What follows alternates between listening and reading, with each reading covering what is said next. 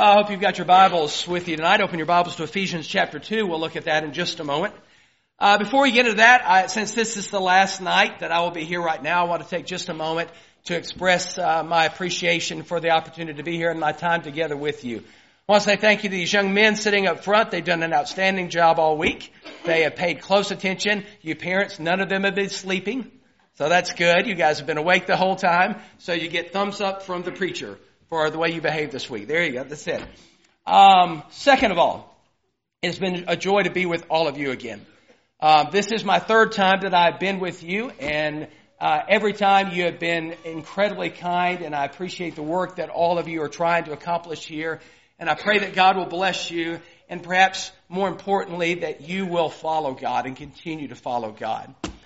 Uh, it's been wonderful. I appreciate so much those of you who've been kind enough to um, take me out and spend time with me. And uh, I've just enjoyed getting to know several of you better over the years. Uh, it's been great to be with the Bellwoods. At mom and dad's house, there's one of those denim jackets with the fleece, the like wool stuff right there. And um, it's not mine, but every time I go down there during the winter months, if I've got to go outside, that's the jacket I go to. It feels so good and so right. And even though I don't wear it all the time, it feels so natural when I put it on. And you're saying, where is that going with the Bellwoods?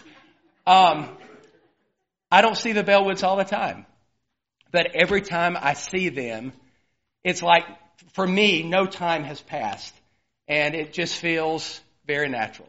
And I've enjoyed so much spending the, the last several days with them. And little Sophia, I mean, I just, I kept sending uh, pictures of her to my little girls, and my, my big girls, and they were just oohing and eyeing over her, and they were going like, bring her home. Um, that's kidnapping girls. We can't do that. but uh, little Sophia is just, uh, she's a wonderful little girl, and I know that she will appreciate how God has blessed her as she gets older, as she understands what God has done for her. So uh, they're a blessing. And Josh and Kathy. Um, uh, Tiffany, and his mom too. Okay.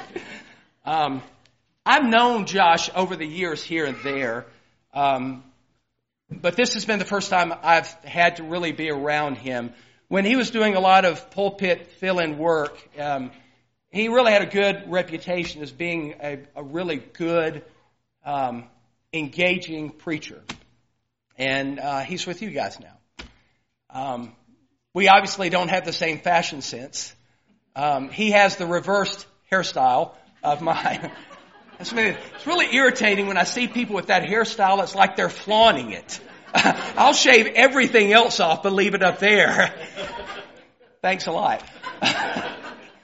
but um, I've enjoyed my time with him, and um, he's he is a he's a thought provoking young man and his, his love for the Lord as a parent. And let me just tell you in our conversations, his love for you as a parent.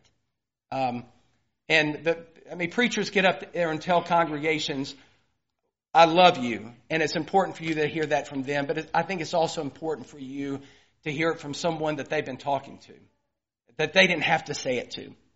Um, they love you. And they love working here. And they love the, the potential this congregation has. So I've just enjoyed this time over the last several days and pray that God will continue to bless all of you.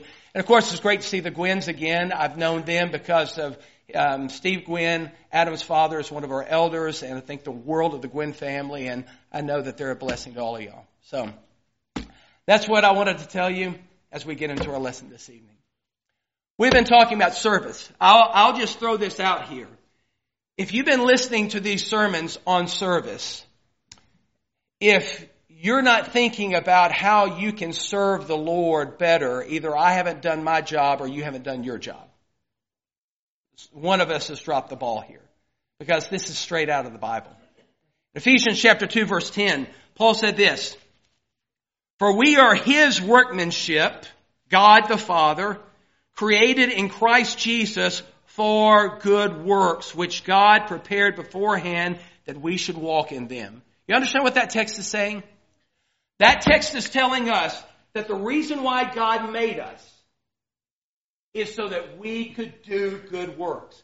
That is our purpose, beloved. We were made for that very function. You and I were not made to pursue our own interest. We were not made to pursue our own hobbies. It's fine to have your own interests. It's fine to have your own hobbies. But Paul states very clearly under inspiration that our primary purpose is to serve God. To tell you this, if you don't figure that out in life, you will not have a fulfilled life. The only way you and I can ever have a life that is worth living is when we begin to grasp what service is. When we start giving ourselves over to God in service. So we're going to leave in just a little while, and these lessons are just going to be, I hope, ruminating in your head because they're ruminating in mine again. I've reminded myself of some areas where I've dropped the ball a little bit that I need to pick that ball up and I need to run with it more in serving God, serving my fellow Christians, serving my fellow man. Service is where it's at.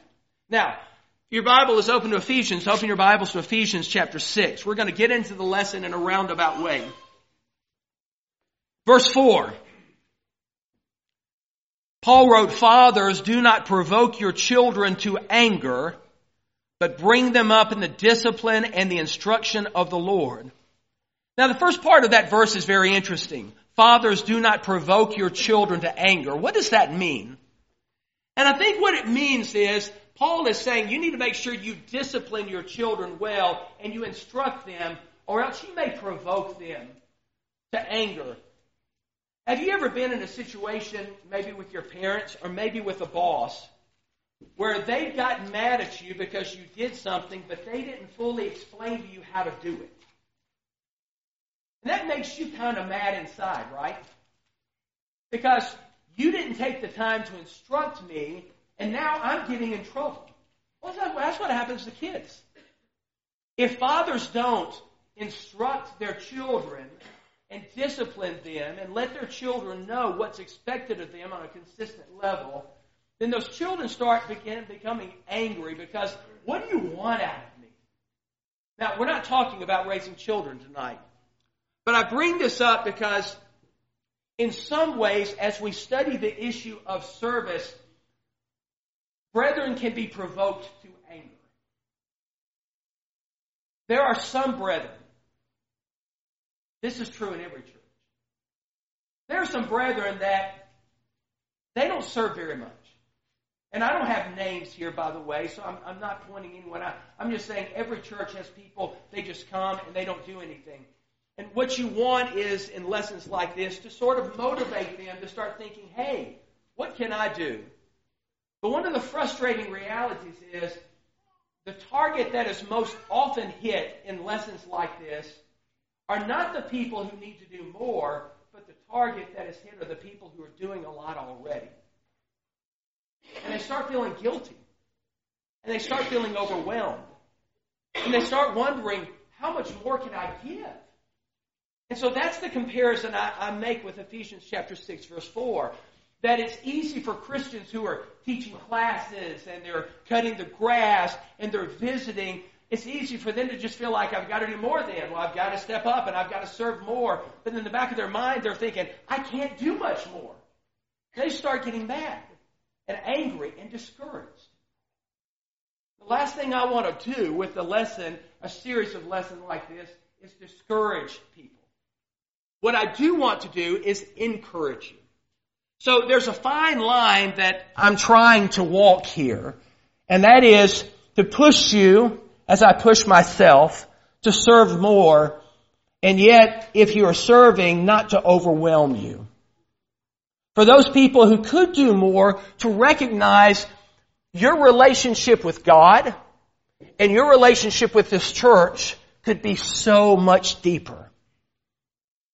And yet, for some people who can't do anything right now, not to throw any added burden and provoke them to anger.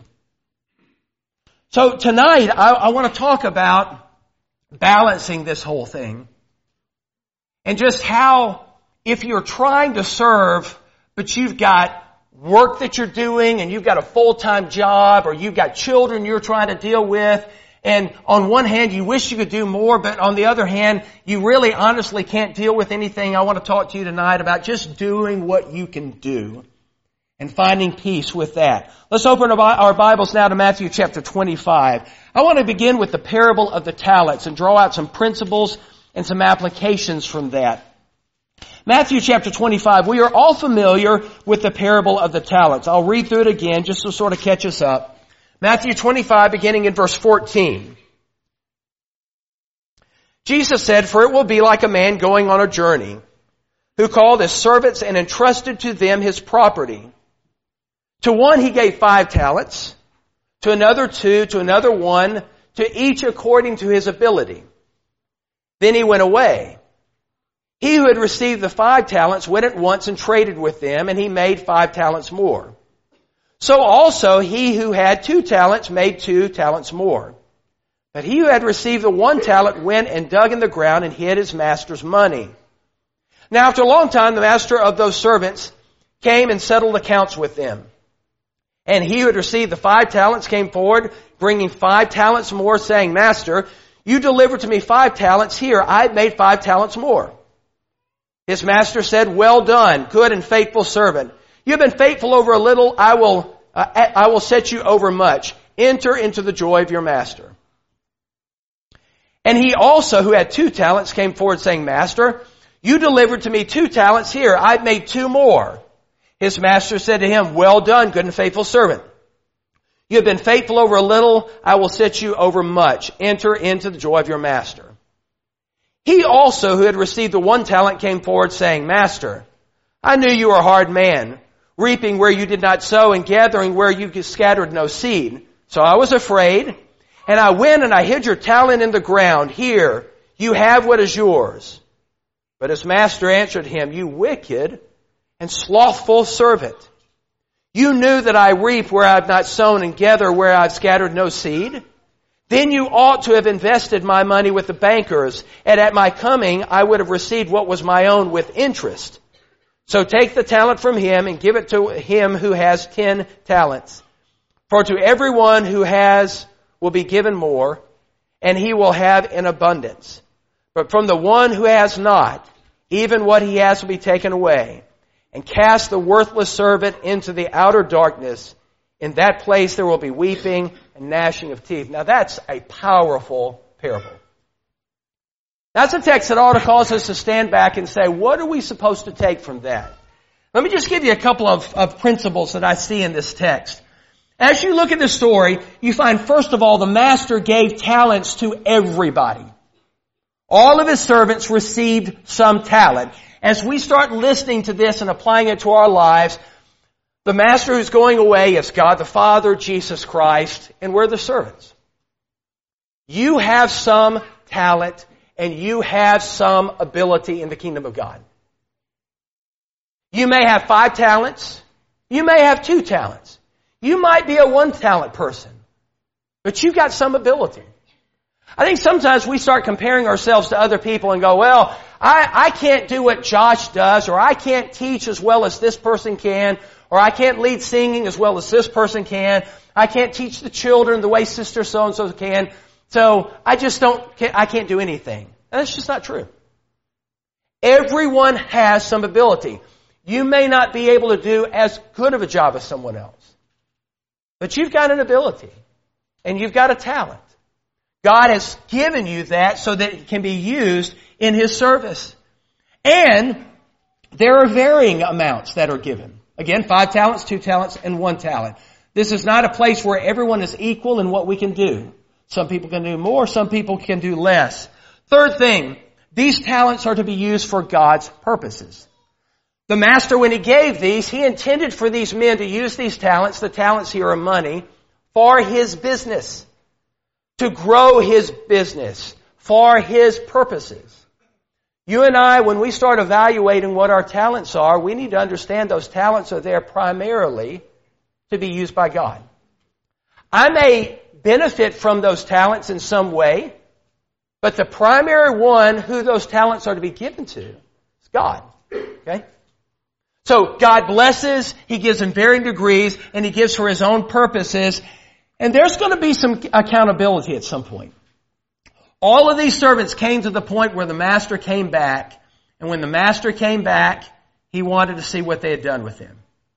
So you step back and we see this. God's people have been entrusted with various gifts given by our master to accomplish his purposes. Now a couple of applications here. First of all, everybody can do something in the service of God. There's not a single person here who's a Christian who can't do anything. Now we tell ourselves that because we can't do as much as someone else, so I'm just not that important to this congregation. If nothing else, when you show up, you encourage your brothers and sisters. I know as Christians get older, it's difficult to get out. But I'll tell you, when I see older Christians or Christians who are struggling with health problems, when I see them show up, that sure encourages me. I'm not trying to lay a guilt trip on you. If you can't come, you can't come. That's fine. But on those days when you get up and you're thinking, oh, I could go, oh, I'm, maybe I want to stay in bed, but no, I think I can go today. Let me just tell you, you're doing something good. Okay. So everybody can do something in the service of the Lord. 1 Corinthians chapter 12 verse 18, Paul talking about the Christian and the body and the way God puts us within the body. We are told, but now God has set the members, listen to this, each one of them in the body just as he pleases. So it doesn't matter who you are. There is something that you can do. In Ephesians chapter 4 verse 16, again, using this idea of the body, from whom the whole body joined and knit together by what every joint supplies, according to the effective working by which every part does its share. Do you hear every there? No one's exempt. No one is a talentless Christian. Everybody has at least one talent. You've got one. Your role and my role is to discover what those talents are. Second of all, again, all people aren't required to do the same thing. Uh, isn't that good? Isn't that encouraging? If you get up here and preach sometime, don't be upset if you can't preach the way Josh does. And if you're teaching and you're inexperienced and, and there's a better teacher, don't be upset about that. There's a song that we sing sometimes, We Are One. One of the lines is, When you serve where I cannot, I rejoice in what God's planned. So selfless. I'm not mad at you because you can do something I, I can't do. I'm glad that God gave you that ability and I can benefit from that. Again, Ephesians chapter 4 verse 11, He Himself gave some to be apostles, some prophets, some evangelists, and some pastors and teachers. And by the way, again, God is doing this. When, when I first started preaching, you know, there's the evangelical idea that God calls preachers, you know, in the middle of the night and, um, Someone say, you know, did you get a calling? Oh, no, no, no. I didn't get a calling. I'm preaching because I chose to preach. And then of all things, I started reading the Bible. and I start reading passages like that. And I begin to realize that I'm preaching because I'm submitting to what God wants me to do. It wasn't just my choice. Josh is doing the same. Any service that you do, you're doing it because you are submitting to God and I believe from passages like this, God puts people where He wants them to be. Now that's, that's an eye-opening concept. Because that means He's aware of each one of us. And He wants us to be somewhere. He wants you to be somewhere. Now, then the question is, am I going? That'll only keep you up at night. So, all of us are not required to do the same things, but we can do something. Here's a third application. And this is, this one's really wonderful. God does not expect anything more out of you than you can give. Five talent man. What did God want out of him? Five talents, right? God came in with five more. He said, well done, good and faithful servant. Two talent man comes up. I got two more. He didn't say, uh, why didn't you bring me five? Your partner over here, he brought five. Why didn't you do five? No. Came in with two. Well done. How many talents do you think the one talent man needed to bring to satisfy his master? This isn't rocket science. one. You see the point? Uh, uh, does that not lift a load off your shoulder? God is not over you just going, more, more, more. I'm just like squeezing us like we're lemons and just squeezing everything out of us. No. God knows who we are. He knows what we can do. And the only thing He wants out of you is what you can do. That's it.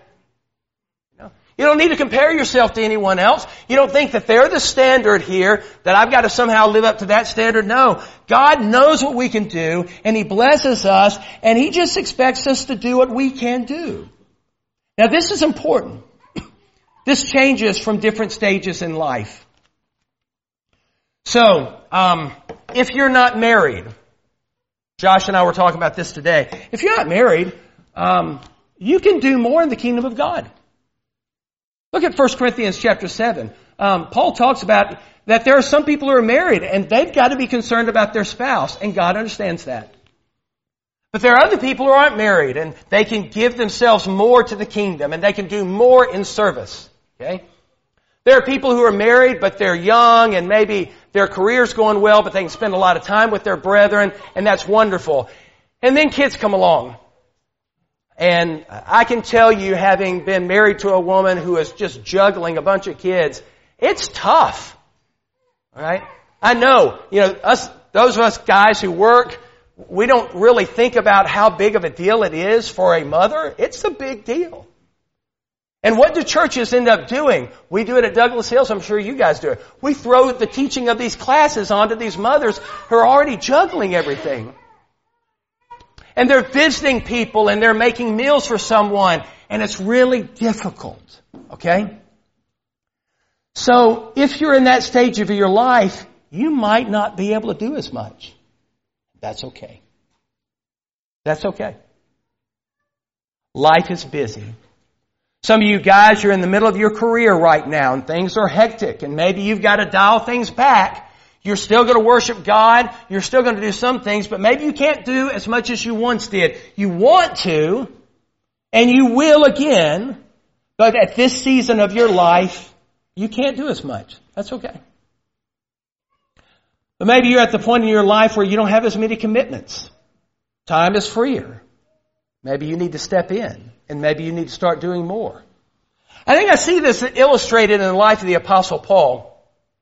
Philippians chapter 1 verses 24 through 25, he said this, and it seems as you read through the text that God had given him a choice.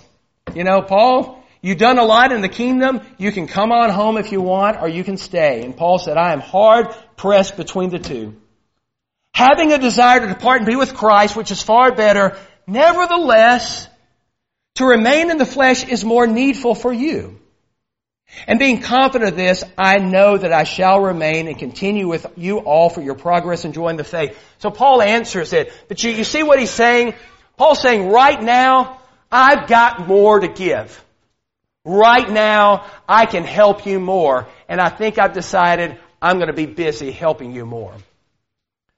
But at the close of his life, after he had been imprisoned, he was tired, he said something pretty different.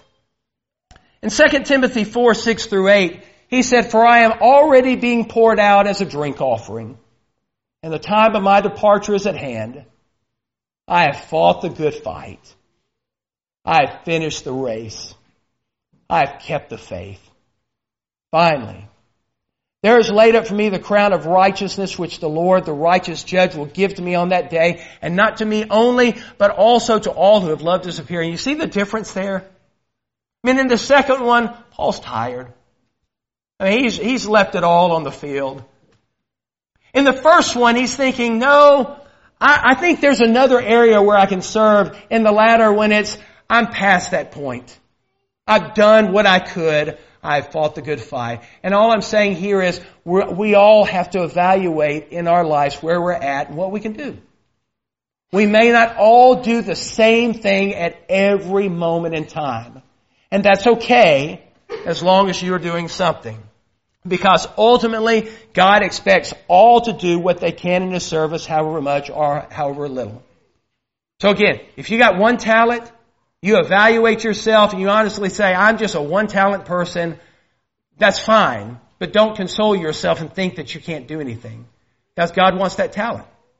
He made you, He made me for good works. He made us to do something. And God's going to want it. Ephesians 4 verse 16 again, from whom the whole body joined and knit together by what every joint supplies. Everyone is part of this. No one is exempted from this. So, let's get very practical. How can I know if I'm doing what I can do? There's no meter that you can run over someone to say, you know, well, you need to work a little harder in this area. This is all going to be individual. I've got to evaluate myself. You've got to evaluate yourself. Uh, because one day God's going to evaluate us. And that's a big deal. So how can I know? Just give you a couple of suggestions as we wrap things up tonight. Number one, check your motivation. If you're going to do something in service to the Lord, check your motivation. Why am I doing what I'm doing? Sadly enough, some people do what they want, what they are doing because they want to be seen. Jesus addressed this in Matthew 6 verses 1 through 2. Therefore take heed that you do not do your charitable deeds before men to be seen by them.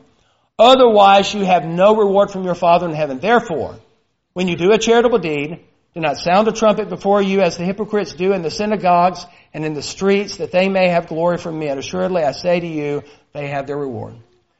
Don't do what you do so that other people can see what you do. Make sure that you do what you do because you are seeking to please God. In Acts chapter 5, there's a story about two Christians in the early church. Ananias and Sapphira. Um, they saw a guy give a lot of money over, and the apostles were so impressed when he gave that money, they called him Barnabas, son of encouragement. And they decided they wanted in on that action. They wanted to be noticed, and so they sold property. They kept some for themselves, but they said, hey, we want to give this money over. And they said, is that all? Oh, this is all.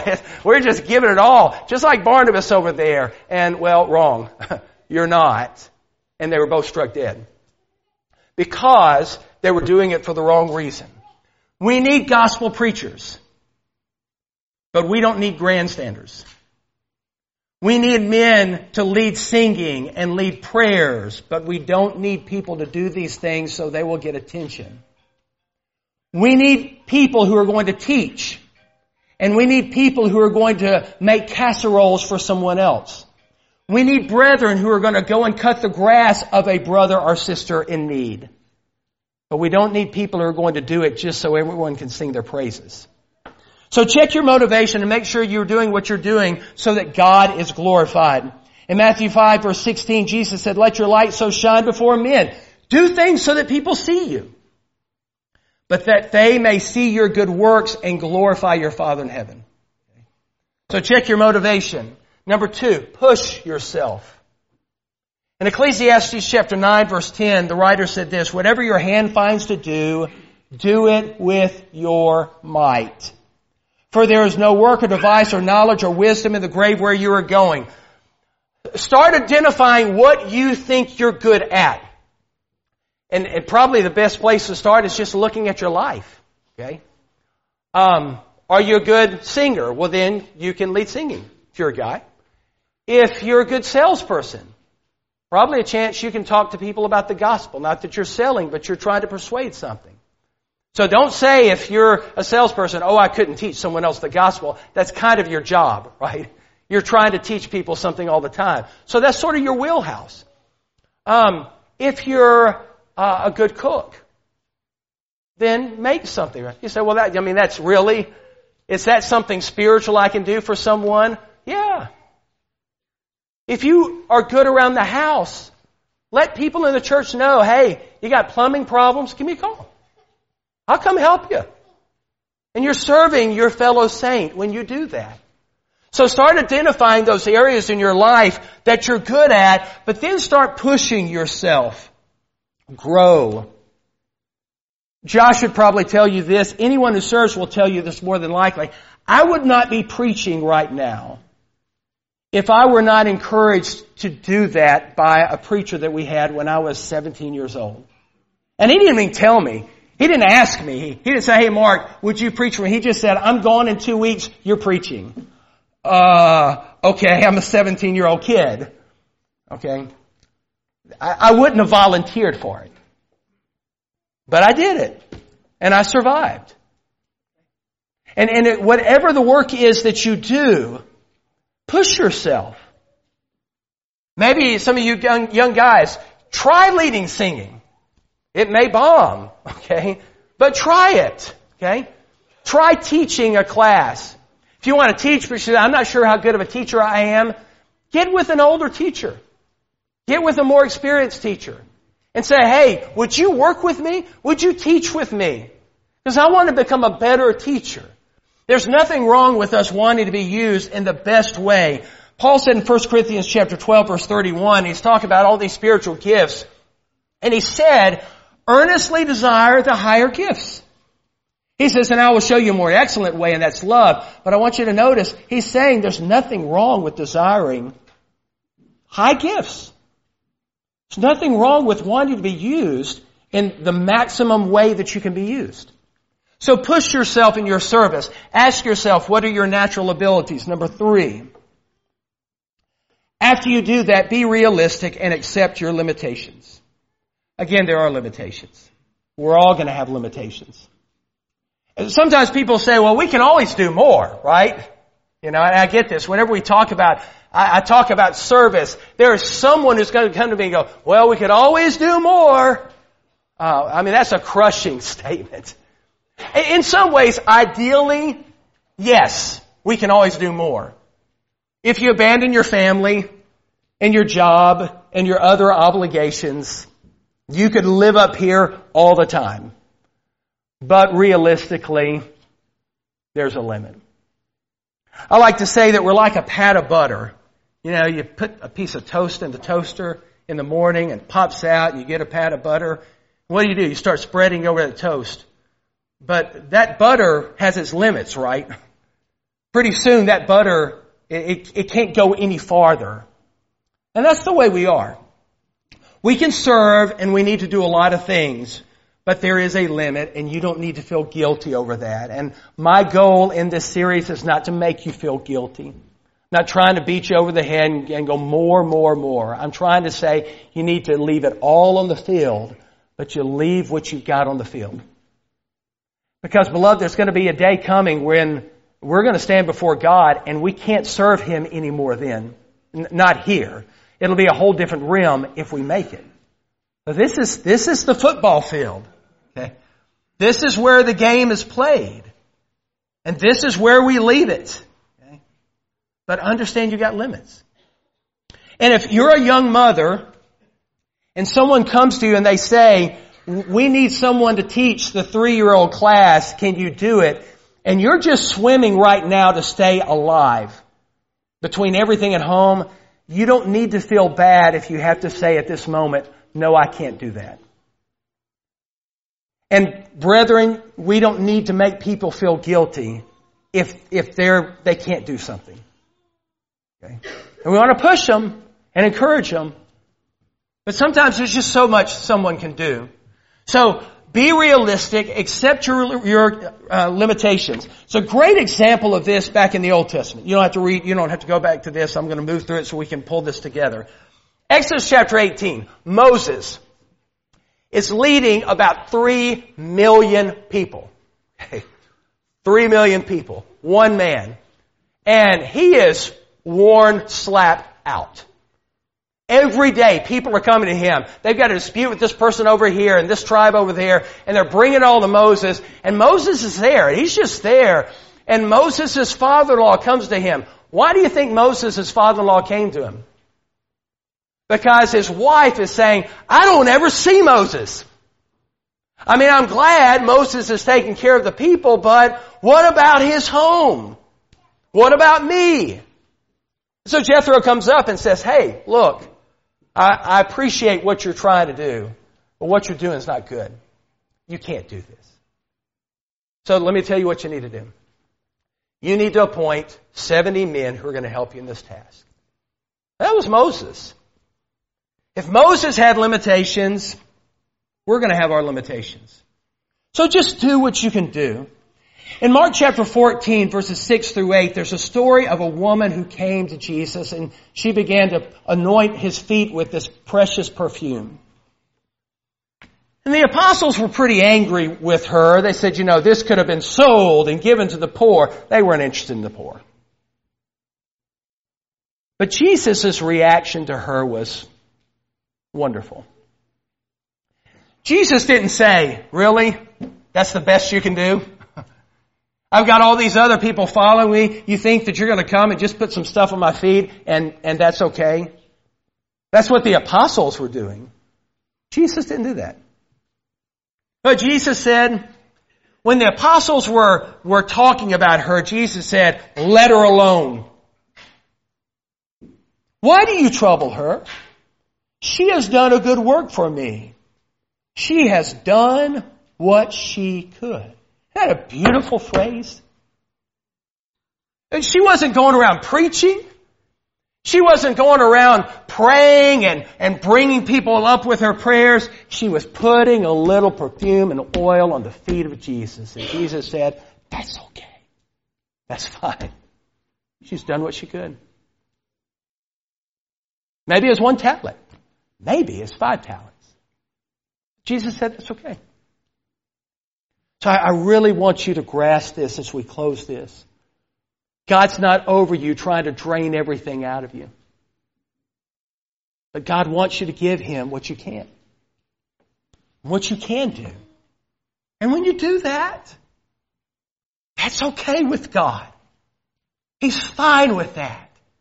And in fact, when brethren may yah-yah around you and talk about, well, they don't do as much as this person over here does, you just need to know that more than likely, Jesus is saying,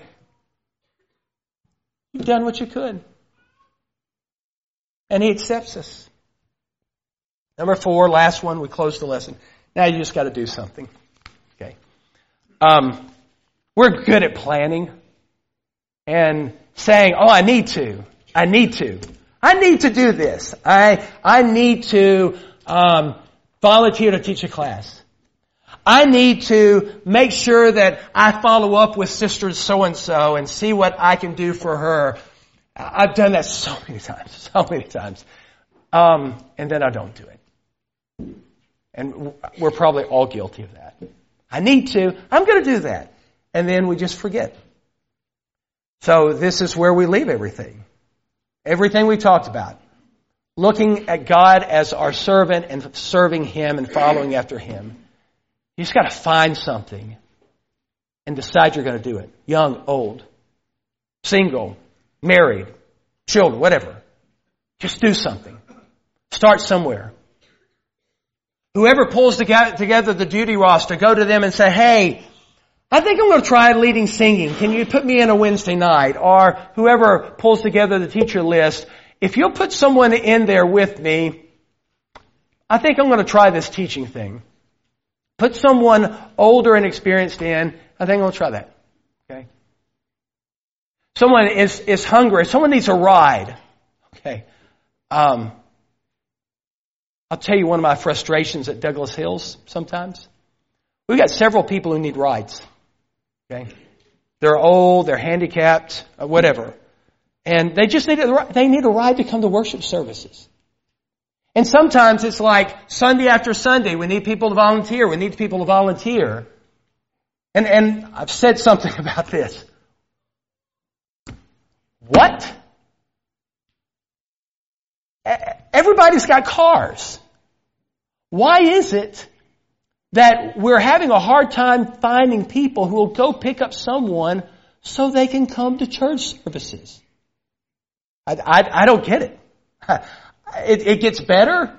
It's not as bad as it was once was. I don't get that. Okay?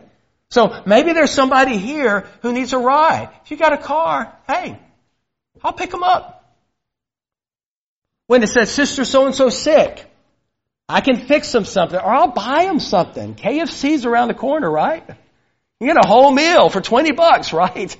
You know? So maybe you're busy and you can't fix a meal, but you say, hey, I can go buy, I got 20 bucks. I can go buy a meal for my brothers, my brother or sister in Christ, right? Let's just do something. Just figure it out. If you, if you need help, talk to an older man or an older woman here and say, what do you think I could do around here? I'm pretty sure they can tell you there's something that you can do. So I leave you with this. What would happen at Lakeside if every member used their talents? Five, two, one, whatever. What would happen here if every Christian did what they can do? Young, old, rich, poor, married, single, whatever. God would serve you. You would serve God. The lost would be taught. Brethren would be helped. And the world would be helped. And in all that, God would be glorified. Isn't that what we're supposed to be here for? So, I just want to encourage you. As I leave here and you guys continue to go forward, I don't want you to remember me. I want you to remember the messages. I want you to take up the challenge of service that God lays before us. And I want to encourage you to have a meaningful life, a life that impacts someone else. I can think of saints that have gone on. Betty Haynes, Hank Couchman, Ed Byers, D. Byers.